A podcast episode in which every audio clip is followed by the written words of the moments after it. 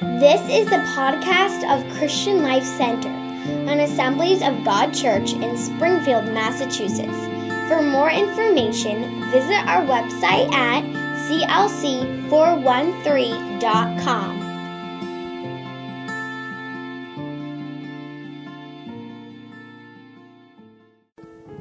Why don't we open in prayer? Father, thank you for your Holy Spirit. Thank you for your presence here. Thank you for your promises to us, Lord. Thank you that you said you'd never leave us or forsake us. Father, I just pray that this word will go forth and touch my heart and touch the heart of the hearers, Father, and that we would turn to you and, and love you more than we ever have before. Lord, your Holy Spirit is here. Touch people, give them a word so that they can have something great in their heart that you've given them today. In Jesus' name we pray. Amen. Amen. Thank you, Isaac. Today I'm going to talk to you about what the Bible would, would call the normal Christian life. Another title for this message would be called Hungering to Know God Better. And I think there are quite a few people here that are hungering to know God better. I'm one of them. Many of you may remember that there was a book called The Normal Christian Life that came out in 1977, written by a Chinese man with the pen name of Watchman Nee. He spent the last 15 years of his life in prison in communist China because of his faith before dying in confinement in 1972. That book portrayed a life that is anything but ordinary. The normal Christian life goes far beyond what is ordinary. When you think of it, we live in an extraordinary life of love, joy, peace, faith, hope, and resurrection. And these are all made possible by the living presence of the Holy Spirit in us. Today, I am praying that God will give us a deeper insight into the normal Christian life that many in the church in the United States are missing today. If you have been sensing a hunger to know God better, to know better the living presence of the Holy Spirit in us, you are not alone. I also sense lately that many of us, me included, have been hungry for more of God beyond what we have been realizing. If that is you, I believe God has something good in store for you today. Last week, Pastor ended his sermon series called From Slavery to Freedom, and he asked me to pick up from that point onward. These sermons chronicle, there's over a several week period of time, and they're on the internet if you want to go back and, and listen to them. They chronicle the deliverance of the nation of Israel out of slavery in Egypt. They were led into the promised land that was given to them by God. The land was inhabited by the Canaanites who did not worship the God of Israel. Their situation was a picture of the situation Christians find themselves in today. God delivers us from sin and gives us the promised land of heaven, living with Jesus Christ. But like the Israelites, while we are here on this earth, we are surrounded by the enemy. Don't we all feel that way sometimes? Like the Israelites, we also have the power of God on our side. We have the power of God by our side. But for us, we also have the power of God living inside of us. At the end of the service, where he wanted me to pick up from, Pastor Joseph led us all in a prayer calling people to accept Christ as their Savior and to follow him in obedience. He prayed, Dear Lord Jesus, I acknowledge today that I need you. I choose to accept the price that you paid for the sins I've committed. Please wash me clean. Please make me a new person. Please write my name in the book of life. I choose from this day forward to live my life in obedience to you and to your word. Please fill me with your spirit and make me brand new. In the name of Jesus, amen. Amen. Some of us are praying it again. Many of us began our Christian life in a similar manner. We heard of the need to repent of our sins and to walk in obedience. But for some of us, the understanding of repentance may be a distant memory, going back to the time you were first saved, and we don't think of repentance much anymore. But the Bible uses the word repentance many times to apply both to those who are hearing the gospel for the first time and to those who are already in the local churches to whom the letters of the New Testament were addressed. So, anytime I use the word repentance in this message, I'm using it to address people who are still seeking to know God and to those who have been truly born again.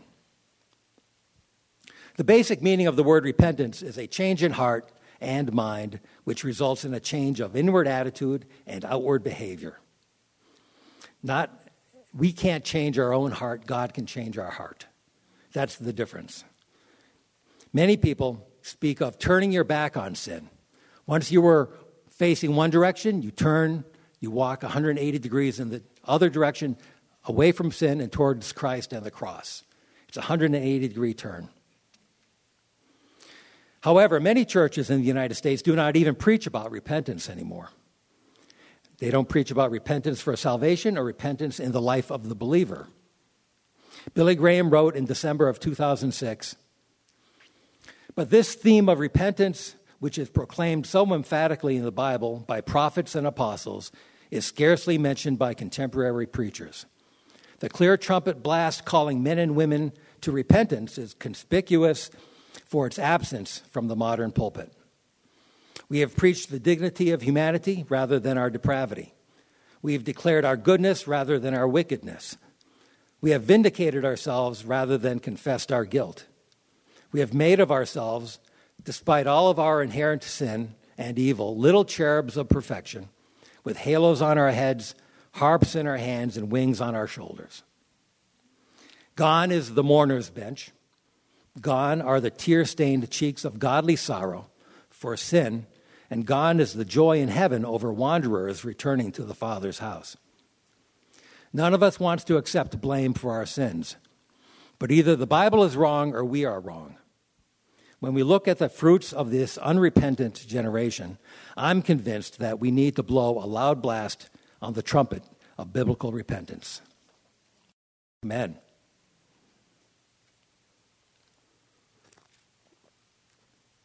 When repentance is not being preached and the listeners are not lovingly warned to repent of their sins and instructed how to do it, they hear a badly distorted gospel that leads to what many people call easy believism or cheap grace.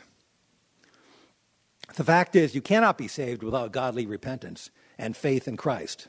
Both are needed at the same time repentance and faith. Without a proper understanding of repentance, repent of your sins many times and to many people means only an inward sorrow for your sins and an acceptance in your heart of Christ as your Savior. Believing in Christ is a change of their mind, and to many people, repentance stops there. They think they have repented because they have just changed their mind about sin and accepted Christ. And many churches no longer call for people to actually repent, turn away from all known sin, and have faith in Jesus Christ. They just call for faith in Christ alone. But Paul preached in Acts chapter 20 that they must turn to God in repentance and have faith in our Lord Jesus Christ. In its most extreme form, this doctrine of faith without repentance is called antinomianism, which is a false doctrine that teaches that under the dispensation of grace, the moral law is of no use and obligation because faith alone is necessary for salvation. In a slightly less extreme form, it becomes easy believism, sometimes ch- called cheap grace. This distortion of the gospel teaches that all you have to do to be saved is believe.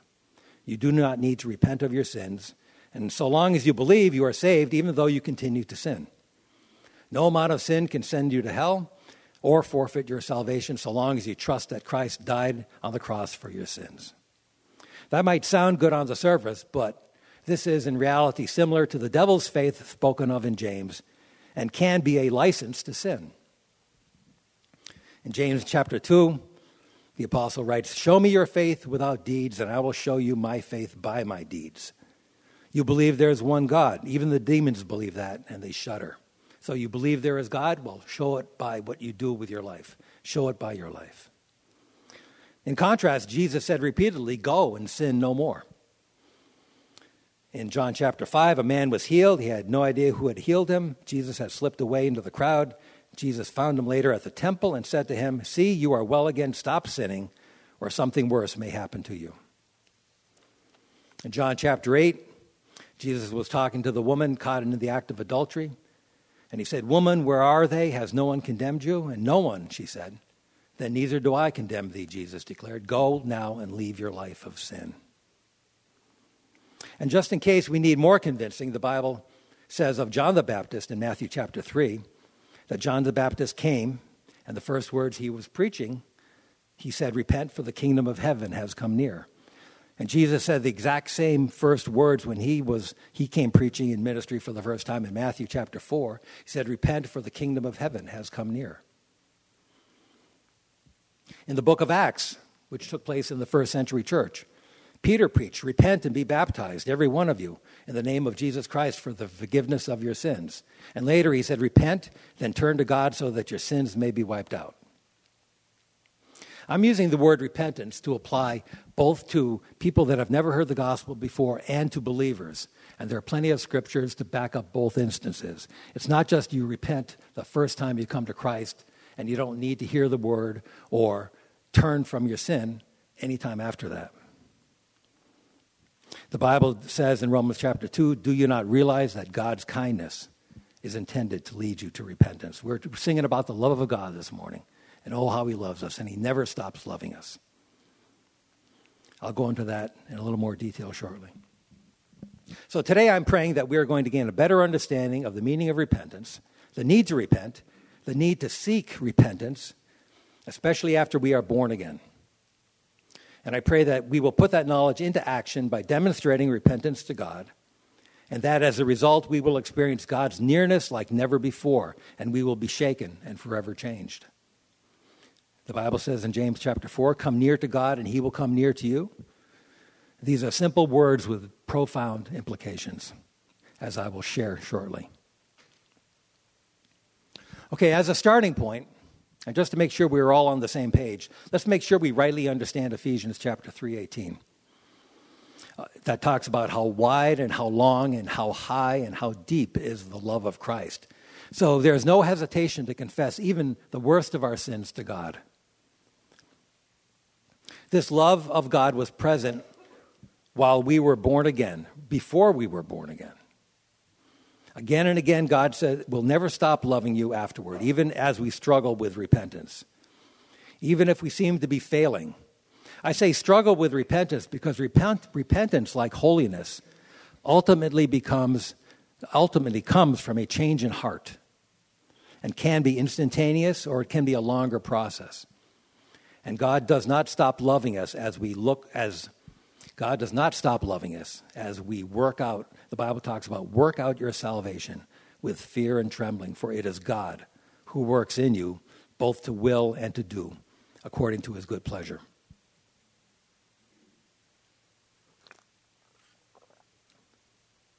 So God loves us. God loves us when we sin. God loves us when we, we repent. He loves us when we're in the process of repentance. It says in John chapter 3 God did not send his Son into the world to condemn the world. Whoever believes in him is not condemned. That's true for all time. John chapter 6, it says, All that the Father gives me will come to me, and whoever comes to me, I will never cast out. That will never change. It never changes when we sin. It never changes if, as long as we're turning our face towards the cross and seeking repentance and repenting. Second Corinthians, it talks about he, he anointed us, set his seal of ownership on us, and put his spirit in our hearts as a deposit, guaranteeing what is to come. You have a guarantee sitting in your heart that God has given you, the Holy Spirit. Do you sense his presence? That's like the foretaste of glory divine that the song talks about. It also says in Ephesians, again, it says, when you believed, you were marked in him with a seal, the promised Holy Spirit, who is a deposit guaranteeing our inheritance. And finally, another scripture talks about the whole process of repentance that's clearly spoken of to believers already. In Hebrews chapter 10, it says, By one sacrifice, he has made perfect forever those who are being made holy. Are you still a work in progress? Yes, I can hear that. Are you still in the process of being made holy? Are you repenting of your sins as you walk through this life? If so, God already considers you as perfect through the sacrifice of Christ on the cross. It says, By one sacrifice, he has made perfect forever. Who? Those who are being made holy. But the reality we live with is that as a Christian, you, you probably read the Bible, you pray, you worship, you fellowship, you witness, you do everything you can to grow. You do it on a consistent basis, likely, because you are doing God's will, but because you are doing God's will, and you have made the devil angry, you will likely have butted heads with the ugliness of sin that still pops up in your life more often than you, more often than you might want to admit. In fact, as God the Holy Spirit shines the light of truth in our life, we begin to see dust in the corners and the dirt of sin that we never saw before. Before I was a Christian, I was fine. Then I came to Christ, and the Holy Spirit showed sin in my life I never knew about before. These are the things we need to repent of. We might have been totally blind to this dirt before, but it pleases God and angels who rejoice over sinners who repent. When we see our filthy rags and see the sin and we repent and turn our life over to God, He will cleanse our heart. And He does this for His glory and His glory alone. We have a startling account written in the Bible of an overwhelmingly powerful encounter of the prophet Isaiah with the glory of God that shone the light of truth on Isaiah and exposed the depth of his sin. You've read it before, probably. Isaiah chapter 6 In the year that King Uzziah died, I saw the Lord high and exalted, seated on a throne, and the train of his robe filled the temple. Above him were seraphim, and they were calling to one another, Holy, holy, holy is the Lord Almighty. The whole earth is full of his glory. Woe is me, Isaiah cried. I am ruined. I am a man of unclean lips, and I live among a people of unclean lips, and my eyes have seen the King, the Lord Almighty. Isaiah was a prophet of God and surely a righteous man. And yet, when the living God showed up on the scene, he was reduced to a rubble of a man and could do nothing except repent of his sin. For Isaiah, repenting was both very easy and very difficult. It was easy because he came near to God and God's overwhelming glory, and he had really no choice but to see the ugliness of his sin and to repent. It was very hard because his life was no longer the same and he could no longer operate except for this holy encounter in dominating his mind and all subsequent actions. So it might also be for us. Sometimes for us, repenting is very easy. We see our sin for the first time and we are very glad to give it up and we draw closer to God. We had a blind spot and we are relieved to see that it was offensive to God and to other people. When I first got saved, I remember I went to Bayard Baptist Church, a little Baptist church north, it was south of Jacksonville, Florida. And there were probably 30 or 40 people in there. And the preacher was a lumberjack, an ex alcoholic, tall and thin as a rail. And he would shout when he preached, and he would shout repentance. I would cringe. It's like I almost had to clamp my ears, he was shouting so loud. But when I gave my life to Christ, I repented and I heard him preach repentance. And over and over, I said, Boy, I just made it in. I just made it in. Because I repented of drinking and use of marijuana. And I knew I turned my back on that sin. I said, No. I walked away from it. And God accepted that. I didn't repent of every sin in my life. I found out about those later. But I repented. I did repent. I, I said, I'm going to take, turn my back on that sin. And I actually fell back into that one time. I repented again and turned my back on it again, and I'm walking on now without that. So it can be very easy. And for me, quitting alcohol and marijuana was very easy at that time. I knew I had to. Sometimes it can be very hard to repent when God reveals to us things that we really don't want to change. When we have an affection in our heart for a particular sin over God. Oftentimes, these are natural affections for things that are good in themselves that we misuse to excess to the exclusion of God. These can range from taking inordinate pleasure in food to the point of gluttony, inordinate affection for sleep to the point of laziness, inappropriate sexual conduct outside the bounds of marriage, or even ambition to accomplish our goals on our job to the point that our job displays at the center of our life. This entrenched sin can also arise from, arise from deep in our heart when we see clearly our selfish nature and self centeredness in all of its gory detail. The full pervasiveness of sin in our lives becomes even more striking when we realize that any deviation from the Old Testament moral law is sin. And in fact, the New Testament says anything that is not done in faith is sin. The Bible says in Romans chapter 13 that we must understand the present time. Our salvation is nearer now than when we first believed. The night is nearly over, the day is almost here. Let us put aside the deeds of darkness and put on the armor of light. Let us behave, not in carousing and drunkenness, not in sexual immorality and debauchery, not in dissension and jealousy. Rather, clothe yourself with the Lord Jesus Christ. The, Bi- the Bible also admonishes us in Joshua chapter 24 now fear the Lord and serve him with faithfulness. But if serving the Lord seems undesirable to you, then choose for yourselves this day whom you will serve. But for me and my house, we will serve the Lord.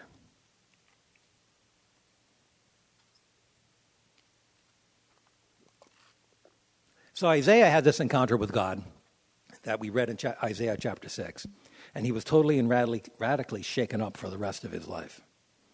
There are many subsequent encounters people have had with God that we can read about or hear about, or maybe we have experienced ourselves. One modern day instance where God shows up in his glory is chronicled in the book God Chasers, written by Tommy Tenney. The book was written in 1998. In Houston, Texas, God's presence was manifested in the autumn of 1996 in a remarkable series of meetings. For several weeks prior to these meetings, the people in the church sensed a deepening hunger for God, and they were praying in earnest with repentance and faith. They were coming to church with more and more expectation for God to move. And I sense that's how people in this church are. We have a hunger for God, and we're seeking God more and more.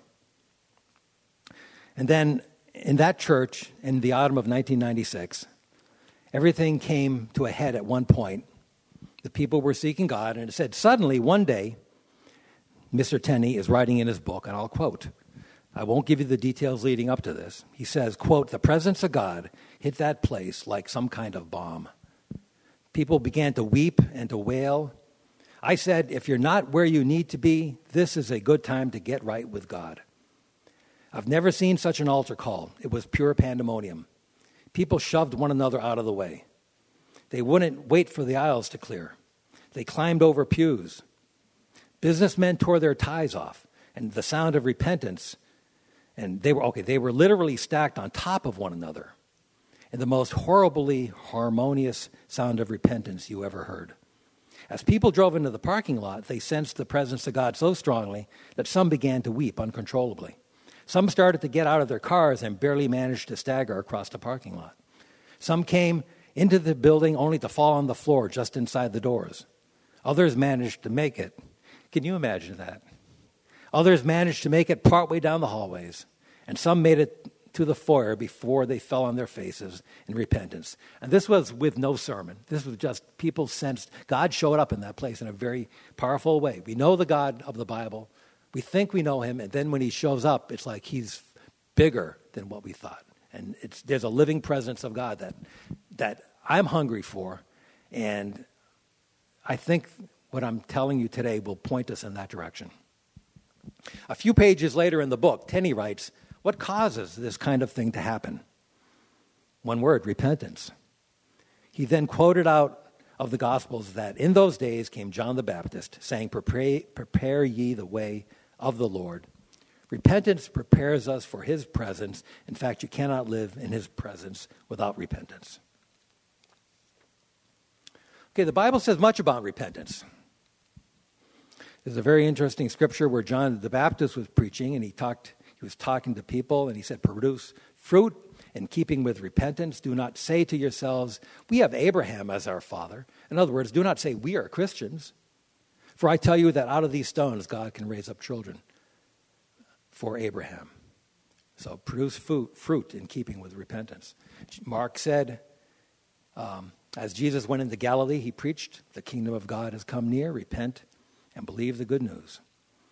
In Mark chapter 6, they went out and they preached that people should repent. Luke chapter 13, Jesus said, Unless you repent, you too will all perish. Not you too, but he was talking to the people, but to us, we need to repent. Repentance for the forgiveness of sins will be preached in his name to all nations. In Acts, it says, In the past, God overlooked such ignorance, but now he commands all people everywhere to repent. Additionally, the Bible speaks of proving your repentance by your deeds. In Matthew chapter 3, in chapter 3, John the Baptist said, Produce fruit in keeping with repentance. And Paul preached in Acts chapter 26. He was telling King Agrippa, I believe it was, he said, I preached that they should repent and turn to God and demonstrate their repentance by their deeds.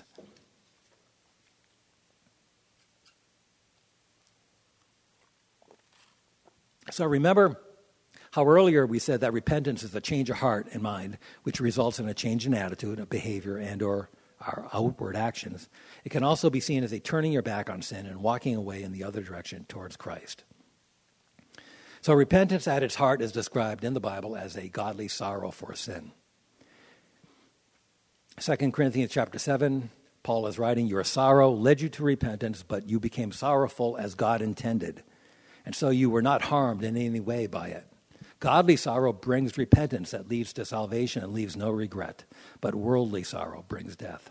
So we want to make sure that we understand the difference between godly sorrow and the sorrow that brings death, that is not redemptive. Uh, repentance is not the same as condemning yourself for your sins. The devil condemns you when you sin. God does not condemn you. In fact, the only way to overcome the power of sin is to run towards God. Billy Graham wrote Repentance is not self condemnation. You may hate yourself for your sinfulness, but self condemnation only opens wider the wound of guilt and despair. We should hate our sins, not ourselves. We should hate our false ways, hate your vain thoughts, hate your evil passions, hate your lying, hate your covetousness, hate your greed, but do not hate yourself. Self hatred leads to self destruction, and it is wrong to destroy that which God has created. Repentance is not self condemnation. The devil wants to cut you off in your relationship with God and wants to drive a wedge between you and God. In fact, I wouldn't doubt if many people left the church when they didn't know how to properly handle sin and they ended up blaming God or they just left and the, a wedge was driven between them and God and they accepted it and, and uh, they left the church at that point. Or they left the faith, is more what I'm talking about. When you sin, run to God. Even if you feel guilty, even if you are guilty, because He is the only place you will find help and a chance for victory over sin. God will forgive you over and over, even if you fail over and over. Never stop coming to God no matter how many times you fail. It might take a lifetime, but do not throw away the forgiveness God provided for you by the death of Christ on the cross and the blood that was shed for the forgiveness of sins. I think many people give up because they're overwhelmed. They see all the wrong they do. They say, I just can't live the perfect Christian life. And the answer is start a life of repentance and take full provision of what God has provided take full provision of his love, his joy, the power of the Holy Spirit. This is the normal Christian life. It's not a life of condemnation, it's a life of recognizing sin and repenting. God will get tired of hearing from you, but keep repenting until your heart is really changed. It's not easy, sometimes it is. But it, and it takes time, and sometimes it's, it's instantaneous. The key scripture is it talks about coming to God, confess your sins, and he will cleanse you from all unrighteousness. Come to God, confess your sins, accept forgiveness, purpose in your heart to change, and then move on to expecting to see God work. And then true repentance is not merely being sorry for your sin or having a regret, because Judas was sorry.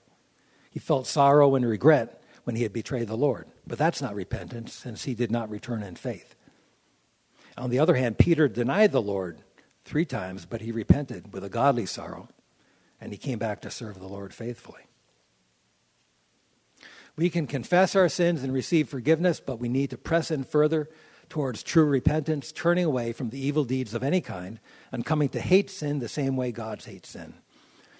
That's a, a prayer you can pray if you're dealing with a, a sin that you like. You need to see the sin from God's perspective. You need to be honest with God in prayer. The Bible says in 2 Corinthians, um, therefore, since we have these promises, let us purify ourselves from everything that contaminates body and spirit. And then it talks about perfecting holiness out of reverence for God. We don't pretend we've arrived yet. After you're a Christian, we have to go through the process called sanctification. We perfect holiness out of reverence for God. We repent of our sins as we see them, and we keep seeking repentance because sometimes it takes a while to change our heart. When we let godly sorrow point us to Jesus, we see that he wants to bring hope and new life to us. The work of worldly sorrow aligns us with the enemy who wants to bring discouragement and despair and death. Godly sorrow has us hiding in Christ, where we are strengthened and healed. Worldly sorrow has us hiding from God in our own place of suffering. So, how does repentance work itself out in the life of a born again Christian? There are no tricks or shortcuts. It all comes down to prayer, and you develop your relationship with God. You are honest with God, you are brutally honest with God, and you never doubt that He loves you. There are several scriptural principles that can apply to your life that will help. First John chapter 1, it says, and I've hinged a lot of my life on this, and we all should. It says, if we confess our sins, he is faithful and just and will forgive us our sins. So he will forgive us, but then the second half of the verse says, he will purify us from all unrighteousness. He will purify us from doing what is not right. And I'm counting on that in my life, that God, the Holy Spirit, will purify me and change my heart. But in the meanwhile, I'm confessing my sins. Pray that God will show you how much He hates sin you are committing. God hates all sin, but if we don't hate it yet, we need to ask God to show us sin from His perspective and expect He will answer that. Another principle look for escape if you find yourself too close to sin. It says in 1 Corinthians chapter 10, He will not let you be tempted beyond what you can bear, but when you are tempted, He will provide a way out. So if you're serious about, if your hunger for God is serious, if you're serious about getting closer to God, the Bible says, draw near to God and he will draw near to you. And we do that by repentance. And if we're too close, look for the way out. And sometimes you just have to say no and you walk away from sin. For the grace of God has appeared that offers salvation to all people. It teaches us to say no to ungodliness and worldly passions and to live self controlled upright and godly lives in the present age. Structure around yourself so you don't find yourself in a position of sin. Or maybe we have to run away from sin. The Bible says in 1 Corinthians, flee from sexual immorality. It also says in Romans chapter 8, for those who are led by the Spirit of God are the children of God. We're either led by the flesh or we're led by the Spirit. In Galatians chapter 6, it says, a man reaps what he sows. If you sow to please the flesh, from the flesh you will reap destruction. That's motivation right there. If you want to be near to God, sow to please the Spirit, and from the Spirit you will reap eternal life. If you feed the flesh, Pastor gave this illustration. We've heard it a couple times in the last year. If you feed the flesh, you will, it will win. If you feed the Spirit, the Holy Spirit will win. And lastly, uh, the scripture also talks about submitting yourself to God and resisting the devil. And the good thing about the devil is you can resist him and he will flee. And you start the resistance, you start the repentance, you say, I can't overcome. Well, it says, resist the devil, keep on resisting, and he will flee. Scripture says, God opposes the proud, gives favor to the humble. Submit yourselves then to God, resist the devil, and he will flee. Come near to God, and he will come near to you. That's what we're looking for. That's not just that's just words where people were stacked up in the aisles and Isaiah saw the Lord. You come near to God and he will come near to you. There's a supernatural event that can happen there. Wash your hands, you sinners, and purify your hearts, you double minded. Grieve, mourn, and wail. Change your laughter to mourning and your joy to gloom. Humble yourselves before the Lord, and he will lift you up. There's a time for repentance where you grieve and mourn, and the end is a good result. Lastly, know that your prayer life can get really intense when you're talking with God and you cannot fool Him. You are truthful with God, but thankfully His love comes back to you in a big way. I don't know of anyone who has regretted his or her prayer life being enhanced. It's amazing what God can show you through the scripture or through a word that turns out to be a key for you to use to overcome sin.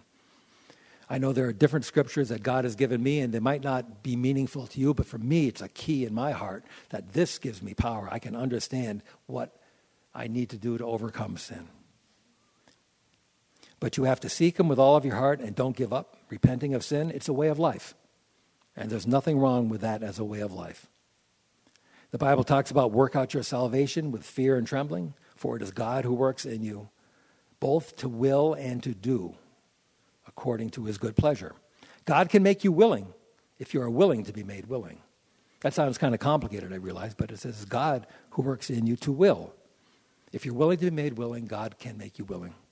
It sounds complicated, but it comes down to honesty and prayer. He needs to empower us, and we need to try. And God knows if we are really trying or just using words. I remember when I was going to school and I was talking to a fellow that was about to become a missionary, and he would tell me about his life in prayer, and he would kind of look up and say, God, I'm really sorry. But he knew that he wasn't being really sorry, and he knew that God knew that too. So you can't fool God. Um, if we, we can't even fool ourselves, you know, so how do you think we're going to fool God? It comes down to honesty and prayer, and he will empower us. Ultimately, we rely on his power, and we cry out to him, and we receive his power. So, as we close, remember that repentance is part of the normal Christian life. It's not normal for many people, but it needs to be kept in balance so we keep the joy of the Lord, continue to delight ourselves in the Lord, and remain in useful service to others for the Master. Let the Holy Spirit direct you in this, and you cannot go wrong. Some people end up with a morbid overinterest in sin, and their whole life is dominated, but that's not godly sorrow. That's the devil trying to bring people down. So you ask one more question what are the blessings that actually accompany, uh, accompany repentance? Well, we have the blessing of God's presence. The Bible says in Hebrews 11, He rewards those who seek Him, those who earnestly seek Him. It says in Jeremiah, You will call on me and come and pray to me, and I will listen to you. You will seek me and you will find me. When you seek me with all of your heart, I will be found by you. Jesus said in chapter 10 of John, I have come that they might have life I maintain that that comes from re- repentance, a lifestyle of repentance. And in Ephesians chapter 3, it says, He is able to do immeasurably more than all we ask or imagine. If we're not realizing that, if we're hungry for God, I submit to you that repentance, in the biblical sense, is the way. We came to Christ, we repented. And don't make that something foreign and far off. I remember when I first became a Christian, I would list every single sin I could think of. Every single one. I wanted to make sure I had them all covered. Well, I'm starting to do that again now. You know, I'm realizing a lot of things. I say, well, I'm not. I'm just that way. I'm not going to overcome that. Well, list it. List it. Tell God you're going to purpose in your heart to change. And then when you fail, come back and do it again. And when you fail, you come back and do it again. And at some point, you won't have to come back again. So I ask you the question I asked at the beginning Are you hungry for more of God? I think we are. I think this is a process that can start for many of us. It's already started. I think it needs to continue. But first, I want to ask Has there been a moment in your life when you repented of sin and then by faith received the Lord Jesus Christ? If not, you can do it today. I don't know all of you in this room, there might be some here. Your life can be changed, your sins can be forgiven, you can live a new life, you can have the assurance that if you died, you would go to heaven. Will you repent now? Will you receive him as your Savior? Let's pray all together out loud. Dear Lord Jesus, I acknowledge today that I need you. I choose to accept the price that you paid for the sins I've committed. Please wash me clean. Please make me a new person and please write my name in the book of life. I choose from this day forward to live my life in obedience to you and to your word. Please fill me with your Holy Spirit and make me brand new. In the name of Jesus, amen. So the altars are open. If you feel you need to find a place of prayer, you're welcome to come to the altars. If you've never asked Christ into your heart before, please let me pray with you or let one of the leaders of the church pray with you before you leave. Father, we thank you for the new life that you give in Christ. Thank you for your presence here. You are a supernatural God. You've touched our lives already, you've turned us around. Some people still need to experience that, Lord. And I just pray that today will be that day. They've already made the decision, Father. I just pray they'll take that one extra step and come forward and seek prayer from those that are around the altar. If you're a leader in the church and if, if you're an altar worker, I ask you to come forward and you can stand at the front and face the congregation. And you can stand, and if anyone comes forward, just take a chance to take a time to pray with them. And if you're up here waiting for others to come, you can be repenting yourself and asking Him to forgive you. It can be the place to start.